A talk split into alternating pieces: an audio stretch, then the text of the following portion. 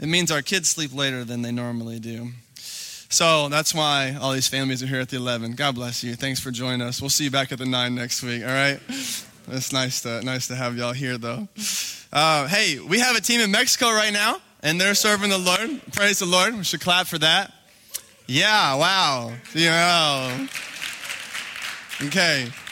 Man, y'all really, you know, are y'all awake? Are we awake? Uh, the gospel is being delivered in many beautiful ways in Mexico with our partners down there. There's about 10 of City Light team members. City Light, there's a City Light Center in Tijuana, Mexico, just in case those of you don't remember. Uh, one of our ministries, uh, what we hope to do around the world is start these centers to bless communities, partner them with local churches. So whether we have to start a church, we'll do that. Uh, but if not, there's a great local church like there is in Tijuana called La Roca. We'll partner with them uh, to really bring light into dark places. So they're out there doing that. They'll be there till Tuesday. So just have that in mind. If you think about it, pray for them that the Lord bless them, keep them safe, use them mightily. Uh, they would be a real blessing to those on the ground. We also had a team who just got back from Nicaragua. Woo! Yeah uh, doing a lot of evangelism, pastor training, serving the city, blessing the local churches.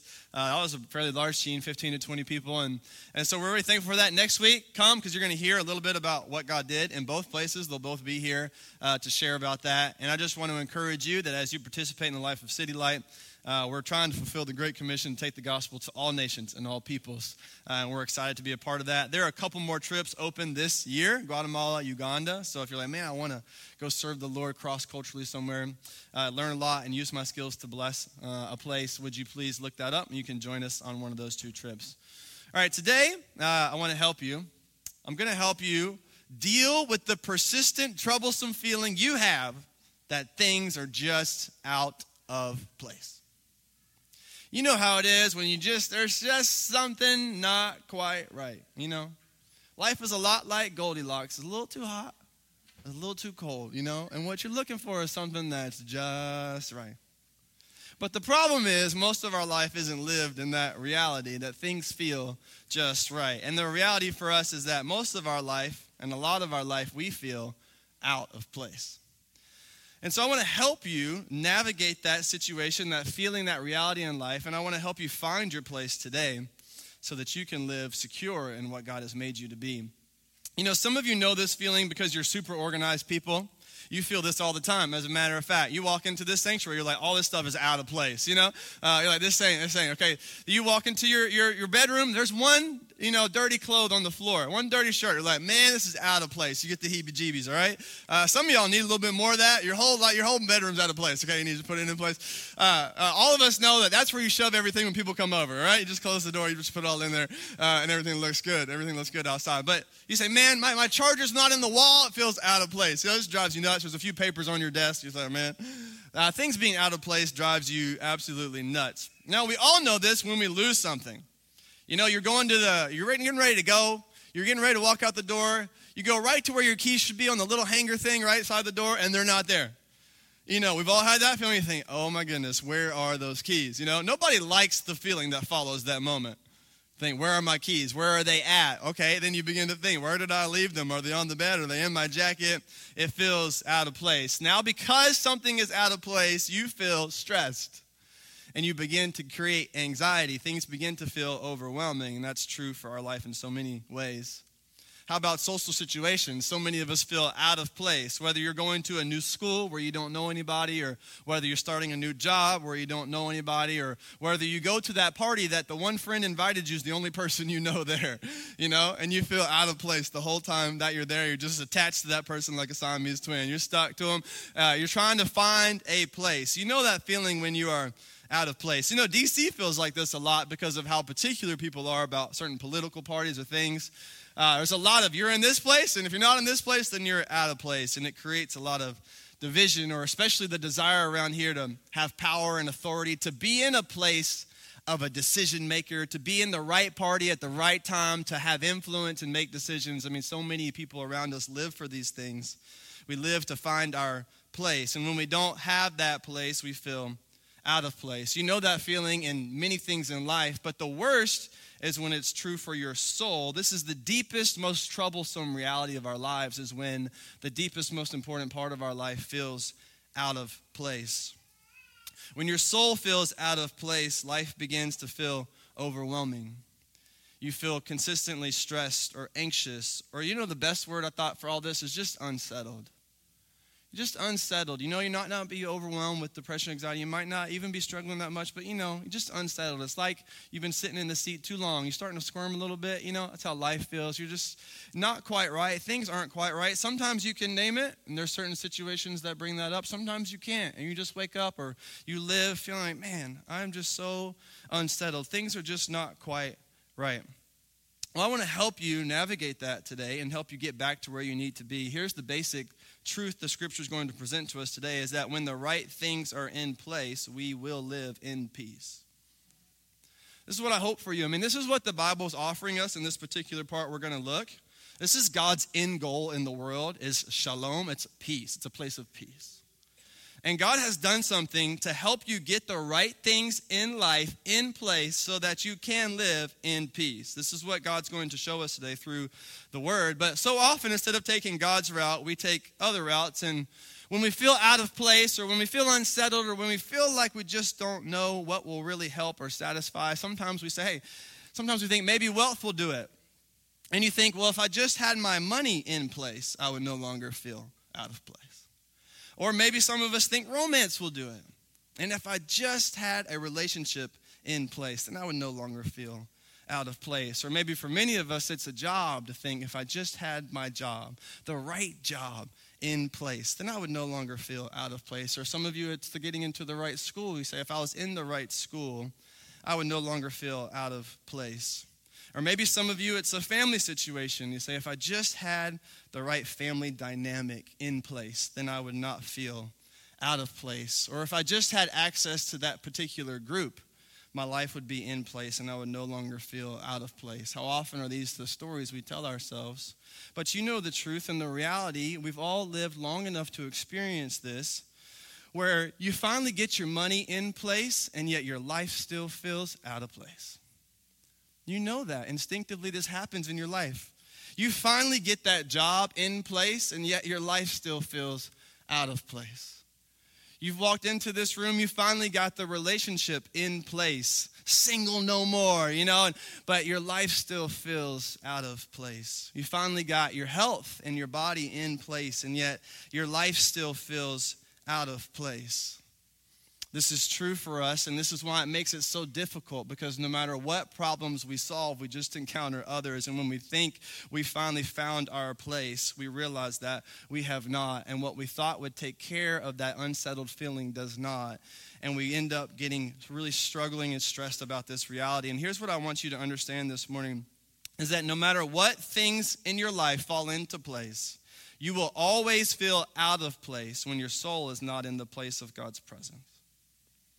Here's the fundamental reality of your life is that no matter what falls into place, no matter what worldly thing works out, no matter what money you get and what success you enter into and what job you get and what relationship you have and what health you experience and what places you get to be, your life will always feel out of place unless you are in the place of God's presence.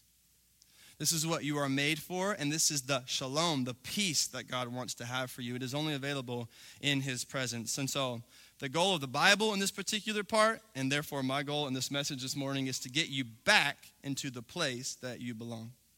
Some of you, this will be for the first time is to finally put your trust in Christ, to understand what He has done for you on the cross and in the resurrection, to find your place with God through repentance and faith. And God is calling you out this morning. And for many of you, it will also be a renewal and a return to the place in which you belong. You have strayed away. Maybe not too far, but you have strayed away and you feel unsettled for that particular reason. And so I want to help all of us live in the peace by the finding the place that God has for us. So go ahead and open your Bible to Ephesians chapter 2. All right. We're going to work through it section by section. What I'm going to do is give you a three step process for getting your soul and your life back in place again. So the first one is this, and it comes from Ephesians chapter 2. I'll read the verses first, verse 11 through 12. It says, Therefore, remember that at one time you Gentiles in the flesh, called the uncircumcision, by what is called the circumcision, which is made in the flesh by hands, remember that you were at that time separated from Christ, alienated from the commonwealth of Israel, strangers to the covenants of promise, having no hope and without God in the world. We're going to stop there for a minute. Here's step number one to getting your life back in place it's this it's to remember what you were. It's to remember what you were. And before I tell you to remember what you were, I need to make the caveat that some of you, this is still what you are. And so I'm going to talk to some brothers and sisters in Christ who are professing Christians about what they used to be. But I want many of you, maybe watching online or you're here today, or maybe a friend brought you, praise God, I want you to read these things as what you currently are, which is why life feels so hopeless and problematic. But for many of us in Christ, this is who we were. And so I want to talk to both of you this morning who you are, who you were. But Paul is specifically talking to the church and to a group of people who know and claim Christ. He's talking to Christians. And what he wants to do is help them remember what it was like to be out of place. Remember that. You see this twice. Verse 11, therefore remember that. Verse 12, remember that. And you know this is true when something's out of place. What do you do? You retrace your steps. How do I find something? How do I get something back in the right place? How do I get the keys back on the hanger where they belong? How do I get the charger back in the wall where it should be? I retrace my steps. What are some questions you ask yourself? You think, well, what was I doing? Before I realized that something was lost or out of place, you think, what was I doing? Where was I? Oh, what was I doing at the moment? Who was I talking to? What kind of situation did I find myself in?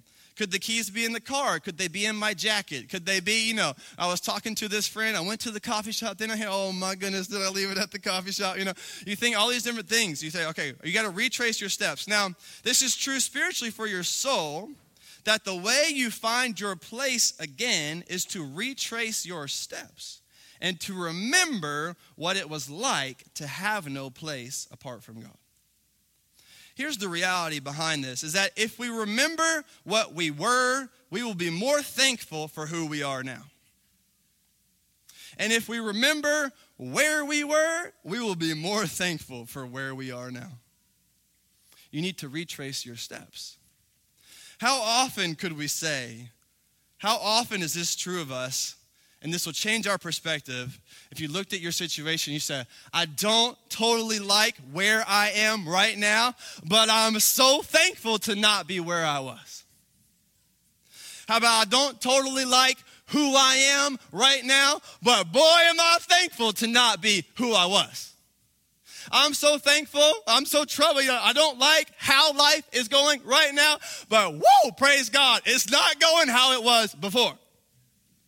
How many of us could walk in Thanksgiving if we would just remember what it was like or would be like to not have Christ? If we would remember, man, I don't like how life is going, but whoa, what was life like without Jesus? If you remember, man, I don't like where my life is at right now. I don't like the position I'm in right now. I don't like the job I'm in right now. I don't like the situation in my body and in my health. I don't like where I'm at. But man, am I glad not to be where I was which is apart from Christ, which is without God and without hope in the world. This is going to change so much of your life is if you would remember. You know, the main problem Israel had in the Old Testament is that they would forget. God would save, God would deliver, they would forget, they would be unthankful, they would sin and destroy themselves. God would save, God would deliver, they would forget, they would be ungrateful, they would lose perspective, they would sin and destroy themselves. And over and over and over and over again, this is why he says, Remember, remember what it was like, or what it even would be like apart from Christ, and therefore now find your place in him. You are not where you would like to be, but you are not where you were before and be thankful and let your heart be filled with gratitude.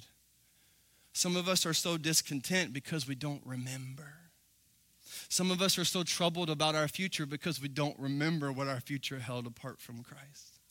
Some of us are so worried about the present because we don't remember what it was like apart from Christ, or because we're not taking time to consider what my life would be like. How many of you would stand up and shout to the Lord? You say, I don't know where I'd be right now if God hadn't stepped in.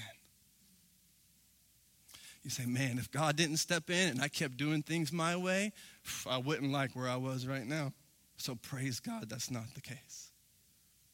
This is what he's getting them to do. how do they find their place again? How do you find your place again? Is you remember what it was or you consider what it would be like to be apart from Christ. Because here's the reality of being apart from Christ. He describes it theologically here with circumcision and uncircumcision. And so he calls them the uncircumcision, which is basically a reference to Gentiles, which is a reference to anyone outside of the Jewish people, which in the Old Testament are the people of God.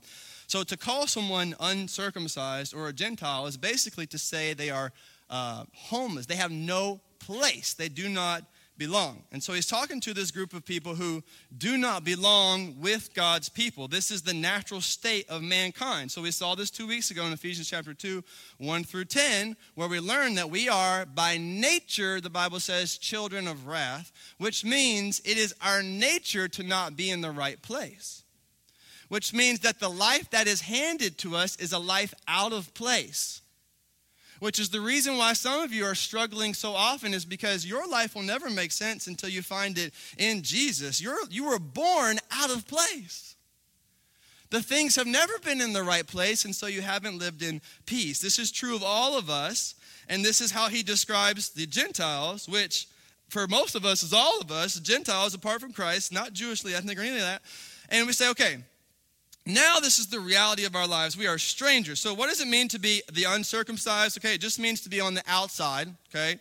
Not to belong with the people of God. Well, what's the problem with that? Some of you say, well, life is pretty good. You know, I don't have to, I don't have to live by all these rules. I don't have to, you know, I don't have to do this. I can just do whatever I want. Which, you know, how's that working out for you? I don't think I have to talk too much about that. It's not really giving you what you thought. But you say, what's the problem with being outside of the outside of the people of God? What's the problem with being separated from God? What's the problem being a stranger to God? Well, here's here's what the Bible would call here. I call this the biblical version of stranger danger, okay? Stranger danger. You know, some of you, obviously, with your kids, you're always training them. Okay, don't if a stranger comes up to you, don't talk to them. You know, like don't get in the van. Okay, stranger danger. Well, here's the real stranger danger of the Bible. Here's stranger danger, Bible version, is the danger of being a stranger to the promises of God.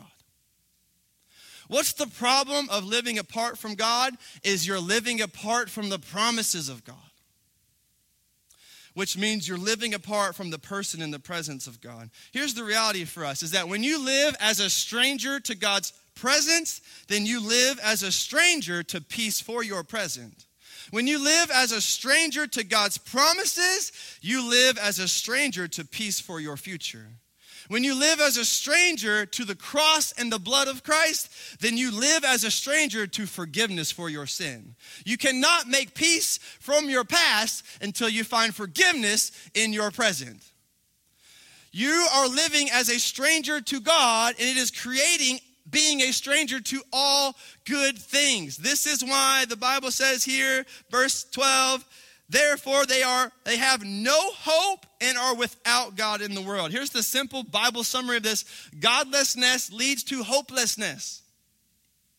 And once again, all my brothers and sisters in Christ say, Amen. I remember what it was like to not have or not live in the hope of Christ Godlessness leads to hopelessness. And for so many of you here or watching online or whatever the case may be, your hopelessness is a symptom of godlessness because how could you feel good about your future if you don't have promises from the one who knows it? How are you supposed to feel hopeful about what's to come if you don't have a guarantee from the one who can make it happen? The reason you're hopeless is because you're putting your life in your hands. The reason you're hopeless is because you're putting your life in someone else's hands. But what you need isn't the promise you can give to yourself, which is unsure, or the promise someone can make to you, which is unsure, but you need the promise from God that is sure to pass. And the reason so many of my friends and brothers and sisters in Christ are living so hopeless is because you are living godless. And though you know Christ, you are not living in the way that He would want, and it is creating this hopelessness in your life. To be without God is to be without hope. So to live not mindful of God, even as a Christian, is to live without hope. So godlessness leads to hopelessness. What's the problem of being apart from God? Well, it is you do not have access to the God of all hope, who, as we're going to see, offers salvation in the name of Jesus. Some of you know God, but you're not dealing with life in accordance with the truth of who He is.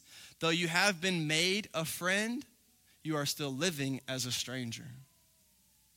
And if you live as a stranger, you will have all the symptoms of someone apart from Christ. You see what I'm saying? If you live as a stranger, you will not enjoy the benefits of being a friend or a family member, of being close to God. And although you know the reality of who God is for you, you are living as a stranger to what He wants to be for you now. And therefore, you are hopeless, unsettled, unsure, anxious, overwhelmed, stressed, hurried, and just not quite so that's step number one. How do I get my life back in place? I remember what I was, or where I was, or who I was. And as I said to some of you, that's true of you now. And the only way to resolve that is to put your faith and trust in Christ. So, number two, what's the next step to getting my life back in place? It's to rejoice in what Christ has done. So consider the overwhelming nature of 11 and 12, the verses separated from Christ, aliens to the promises, not belonging, not having a place. This is not a good situation. And then verse 13 comes in, two of the most significant words you should ever plug into your life, but now. But now in Christ Jesus, you who were once far off have been brought near by what? Have been brought near by all the good things that you tried to do, have been brought near by going to church consistently, have been brought near by serving the poor, have been brought near by finally getting your life together. No, what does it say? Have been brought near by the blood of Christ.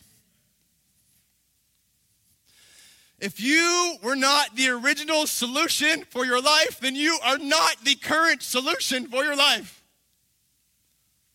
If the blood of Christ was what reconciled you and brought you back to the place you belong, then it is the blood and the person and the work of Christ that will reconcile you today and in five minutes and in next two hours and tomorrow. It is Christ Himself who gives you place. And if that was true when you first received Him, it is true just as much today.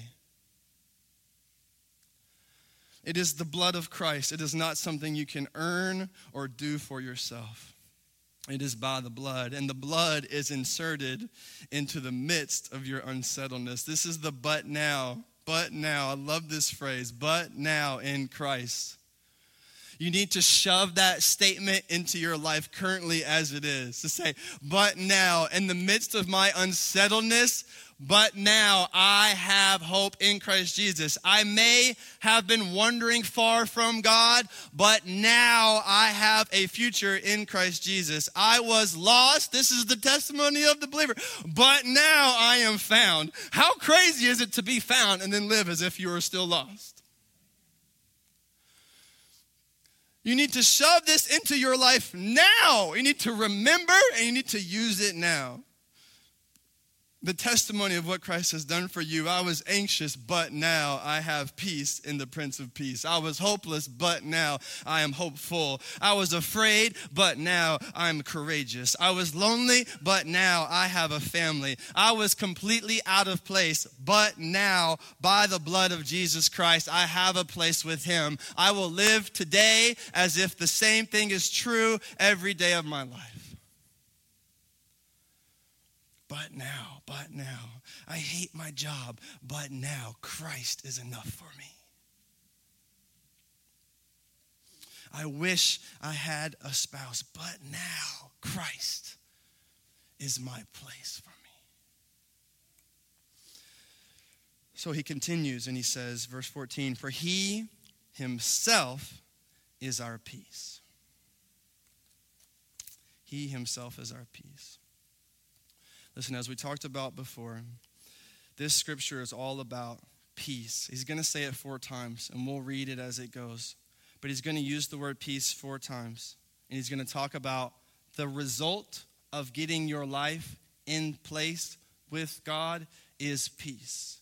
That is true now and it is also true perfectly forever. The end goal of God is a place of perfect peace for his people where we will all flourish together without sin, without sadness, without suffering. Life will be at perfect peace. That is what Jesus has bought for us, but it is also what he wants you to experience now. This is God's desired outcome for you, which is why for some of you, your life will always feel out of place until you place your life in Christ. This is your call today is to put your life in Christ. You will never experience the peace of God apart from him. And some of you as well, you're Christians. You're following Christ, but you're not living in light of what Jesus has done for you. I want you to write this down and live by it. You will consistently feel out of place unless you intentionally abide in Christ. Okay, if He Himself is our peace, then the only way to access the peace that puts me in my proper place, that allows me to live in the context that God wants for me, is to abide in Him. And so you know the truth about what Jesus has done for you, but you're not abiding in it. And so you're a stranger to the promises of God. You're not taking hold of that for which God has bought for you. And so some of you, this is your first time you need. Your life will feel out of place unless you place it in Christ. You need to put your trust in Him. That is the call of God. But also, also, for many of you, the symptom of your unsettledness and feeling out of place is that you're not intentionally abiding in Christ. This is once again when things we always talk about, like prayer and Bible study and meeting up with other Christians throughout the week in groups and praying for another and serving. This is why we're always talking about these things. And I want you to view them not as an obligation, but as an invitation. Stop worrying about whether you can check it off and say, man, I don't like the feeling of being out of place. And that is unnecessary. I can actually access the place for which I was made in the presence of God through reading the scriptures. And as I get into the scriptures, I find my place in what God has promised. Why do you feel so out of place coming into church this morning? It might simply be because you haven't found your place from the scriptures from God this week. You might feel out of place simply because you haven't prayed and found your place with God. It's not an obligation, it's an invitation. Do you like feeling unsettled? God wants to give you your place. It's not going to make everything magically go away, of course, but this is so true for us to say we have to intentionally abide in these things. So, this is what Jesus has done for us. Once again, this phrase here, He is my peace. He Himself, I mean, it overemphasizes it. Verse 14, for He Himself is our peace. Therefore, peace is not a situation, peace is a person. And you have been looking for peace in a different situation, all the while the person was right in front of you. You have missed peace not because your life isn't working out, because you're not fixing your eyes on the person of peace. The Bible calls him, Isaiah 9, the Prince of Peace. If peace is not a situation, then I can be in any situation and have peace as long as I'm with the person of peace, Jesus Christ. Your lack of peace is not, let me tell you, not because of the badness of your situation. That's what Psalm 23 is for. Yea, though I walk through the valley of the shadow of death, I will fear no evil, for you are with me. Your rod and your staff, what? Does anybody know the rest of that? They what? Comfort me. What does that mean? That means as I'm walking through the valley of the shadow of death, I have the peace that the first part of the chapter said was by still waters and in green pastures. So whether I'm by still waters and in green pastures or walking through the valley of the shadow of death, I have the same thing. Why? Because peace is not in the valley, and peace is not on the mountaintop, and peace is not found in good health, and peace is not taken away by bad health, and peace is not given by new jobs or taken away by different jobs. Peace does not change itself out. Peace is a person, and that person is available to you in any job, in any situation, in any health circumstance at all times. You have been looking for a situation, but you need to fix your eyes on the person, Jesus Christ. He is your peace. He is your peace. And also, if it's a person and it's Jesus, and through faith in Jesus, I always have Jesus, that means I always have peace, which, here's it is for you you don't lease peace, you own it. And you need to stop living as if you have to give it back. You don't lease peace. Why? Because Jesus bought it for you. How? By the blood of Christ.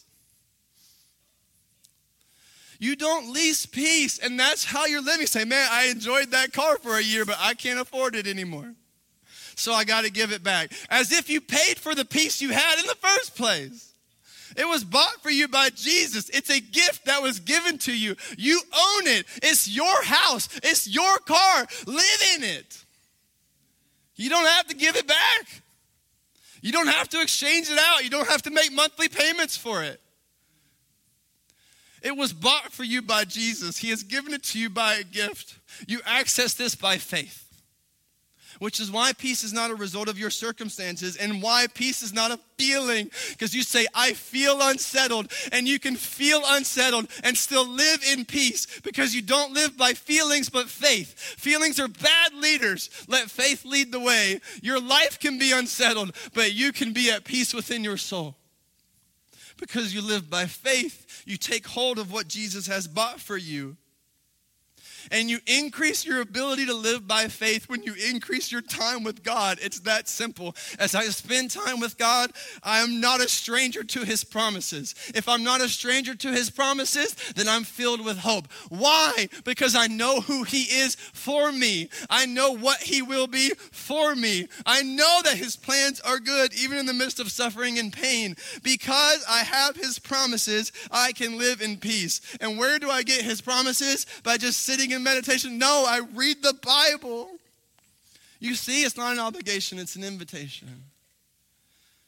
You don't lease peace.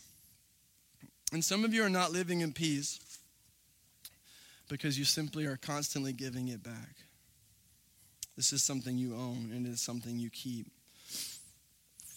And it's nice. Some of you are not living in peace because, once again, your circumstances or situation is determining that. And that being the case is like you li- you having an old old beat up car that the wheels are falling off and it shakes every time you hit the brakes and you wonder why you feel unsettled. And if you were riding in my car that shook every time it hit the brakes and that every time i got over 50 started feeling like the wheels were going to come off you'd feel a little unsettled but that's the truth for you and for me is that Jesus has bought real peace, the kind that doesn't fade, basically like a limo of peace for you to ride in that goes through the valley and up. You know, it goes everywhere. It doesn't mean your life's always going to be great, but you're in the same car. And because you've placed your peace in a situation or a person or an outcome or a circumstance, every time you start riding, it starts feeling like the wheels will come off, and eventually they do. That's what happens when your peace is in a situation, when your peace is in a circumstance, when God has bought you the kind of peace that is stable even amidst rough terrain. Right? You're in an old 1992 Saturn, and God wants to give you a 2023 Humvee, okay, to get through the tough terrain of your life. Okay, now before somebody clips that and says, Nate says God's gonna buy you a Humvee, that was a metaphor, okay? So let's just be clear. But you don't lease peace, you own it. And some of you need to take it back today by faith, not because you feel better, not even because this sermon or this service makes you feel anything, but because that's what God said, and you put your faith in what God has said. So that's the second thing. This is true not only between us and God, but as the scripture unfolds here, this is true. Think about how peaceful that child is at. You know, he's not worried. He's laughing. He ain't even concerned about that, you know? He doesn't even know what I'm saying. Why is he at peace? He's sitting with his parents. That's why. That's what it's supposed to be like. The peace of knowing God is a person. He's with me. He'll take care of me. You think my five-year-old worries about how the bill, how the house is going to get paid? You think he wakes up thinking, "Man, I hope I have a house next month." You know, you think my kids wake up I mean, obviously kids have anxiety for different reasons, but not, not for taking care of their life. You think my kids worry about that stuff? No. And if they did, I'd say, how crazy is that? You're not responsible for that. That's on me. That's what God says to you. You're his child. You're not responsible for that. That's on God. As long as you stay near him, you got the protection and peace of your good heavenly Father and you should live always at peace with him. This is what God wants for you. Not only with God, but also for one another. Look what it says.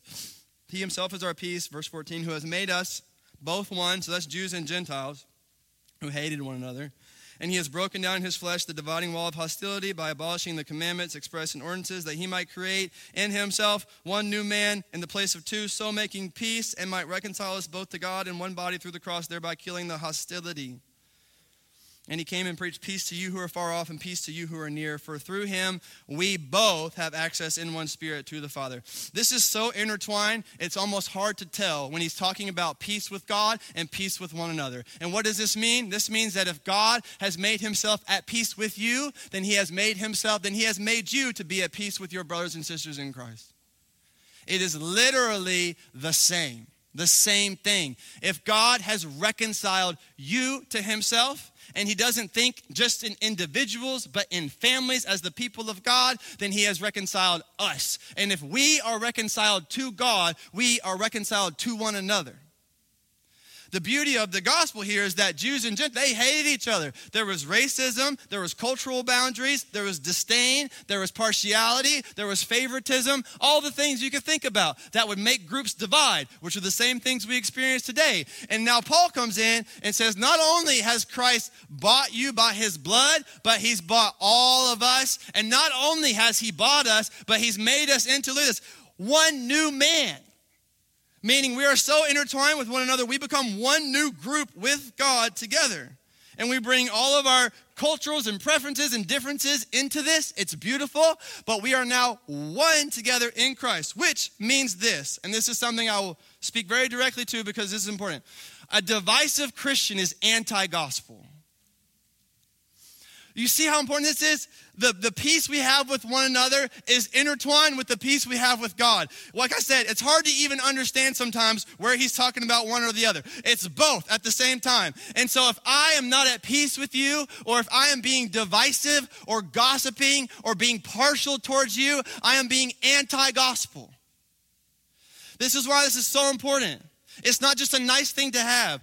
Division to God amongst the people of God is unacceptable. Gossip is unacceptable. To gossip is to say the same thing as I hate and don't believe in the Son. I do not need the blood of Christ. That's what you say when you're partial towards one another. When we divide over political preferences and say, well, one party, you can't be a Christian and possibly vote that way. We're being anti gospel. This is not just nice. I want to hear you. It's unacceptable. Why? Because it's blasphemous. So obviously, we sin against one another. We're not perfect. But if Christ has forgiven us, we ought to forgive one another. We ought to give each other the mutual benefit of the doubt. We certainly ought to keep our lips from ever saying anything divisive. We ought not to judge lest we ourselves be judged in certain things that are preferential, not biblical. And you see it all around us Christians dividing over the dumbest of things. And as much as I can do it here, that will not be us. It will not be. By the grace of God.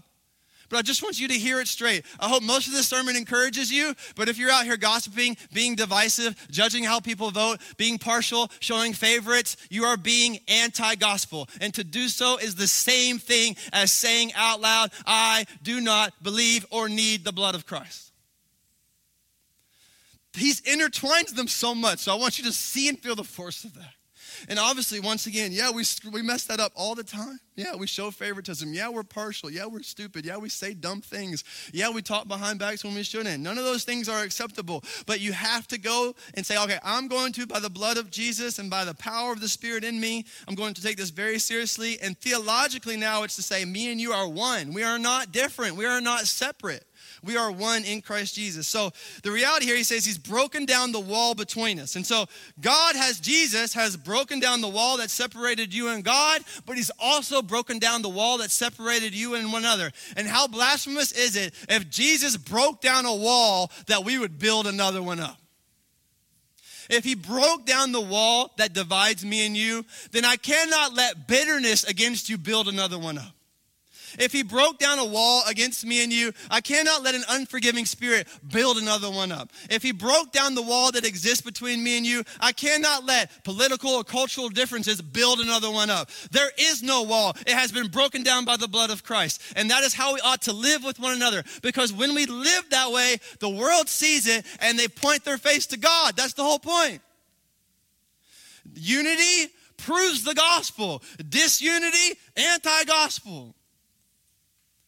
They should be able to look at our oneness from different cultures, different races, different languages, different perspectives, different backgrounds, different political preferences. We come together as one because we fix our eyes on Jesus because our peace was never in a political party, and our peace was never in a certain racial group, and our peace was never in a culture or a background. Our peace was never in a particular country. Our peace has always been in the same person together, Jesus Christ.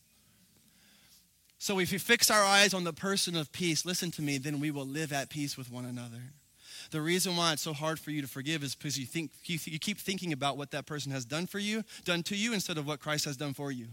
And if you would start thinking about what Christ has done for you, God would, by His Spirit, give you the power to forgive what they have done to you the person annoys you and bothers you so much because you keep thinking about what they've do to you, or you keep thinking about how annoying that chip sound is. You know, my wife hates it when I eat crunchy things near her. You know, she got it from her dad. They all hate that noise, you know? And some of us live like other people do that or bother us like that all the time. But you know what makes it worse? When you keep thinking about it. As opposed to putting your affection and attention on Christ. This is why, through prayer and just through Restore and all of our environments, the main goal of City Light is to minister to Jesus Christ to put our attention on Jesus because from that place, all other ministries to one another flow. Because we're at peace with God, we should be at peace with one another. And any division is absolutely anti gospel and unacceptable. Okay, here's the final step. Realize, realize, who you are now. So, the first, remember what you were. The second, rejoice in what Christ has done. The third, realize who you are now. This is verse 19. He says, So then, so you see how this goes? Verse 11, like this who you are, who you were. Verse 13, but now in Christ. And then verse 19, so then. So this is Bible reading sending me into new places for new things, new concepts. So then, you are no longer strangers and aliens, but fellow citizens and saints, members of the household of God, built on the foundation of the apostles, prophets, Christ Jesus himself being the cornerstone, in whom the whole structure being joined together grows into a holy temple in the Lord. In him, you are also being built together into a dwelling place for God by the Spirit. Here's a, a simple sentence for this is that when you find your place, you can live with purpose. And here's the little trick for so many of you when you don't have a place, your purpose is to find a place. So you can't live your purpose because you're too busy trying to find a place. When your purpose is to find a place, you will never live in purpose because you will never find the place. No matter what you get in life, no matter what the world throws at you, no matter how successful, whatever it is that you get, it will never work. No matter what access you get to any group, it will never work.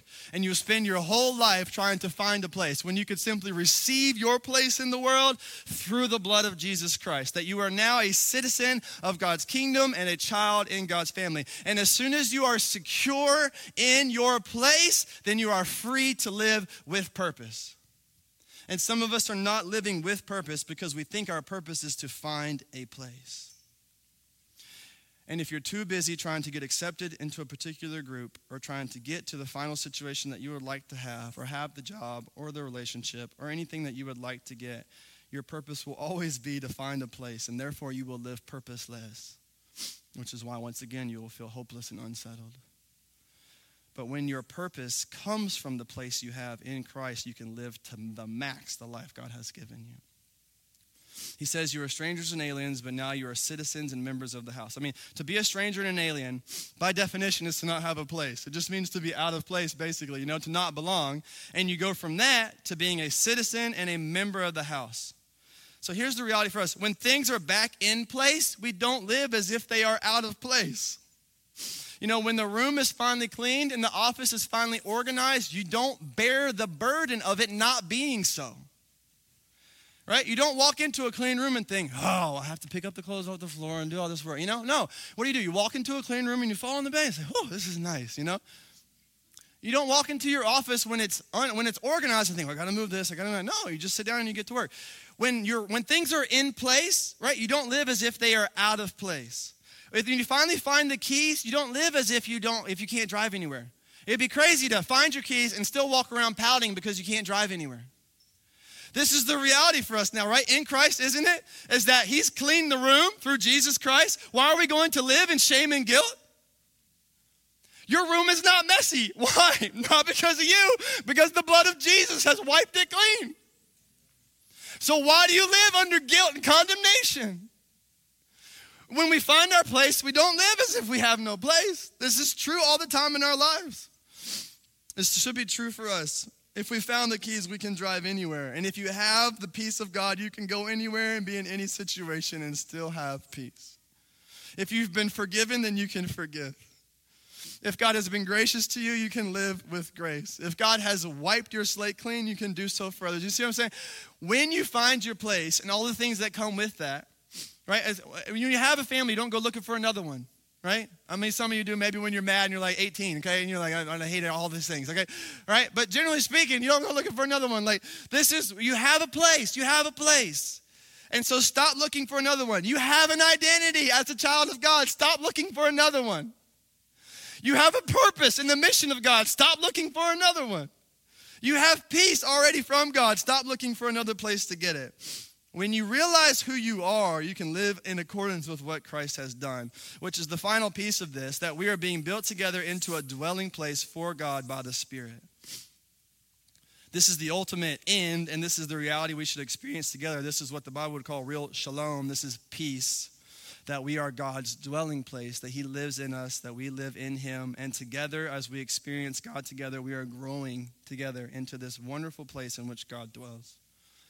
And where God dwells, there is perfect peace. So, as we said in the beginning, when the right things are in place, we can live in peace. And whenever you feel out of place, remember the three steps. Remember what you were, rejoice in what Christ has done, and realize who you are now. All right, let's pray and let's respond to the Lord. Heavenly Father, we love you. We thank you for your love for us. We thank you for giving us place, Lord. We thank you for, by the blood of Jesus, bringing us into your family. I pray that if there's anybody in the room or listening online that that's not true of yet, that you would compel them by your love to trust in you and put their faith in you. And I pray for all of us that we would not live as strangers to your promises, that we would not live as strangers to your presence, that we would not live as strangers to peace, that we would not live unsettled and out of place, but that we would find our place in you. And we thank you for your love for us. It's in Jesus' name we pray. Amen. Amen. Why don't you stand? Let's respond to the Lord.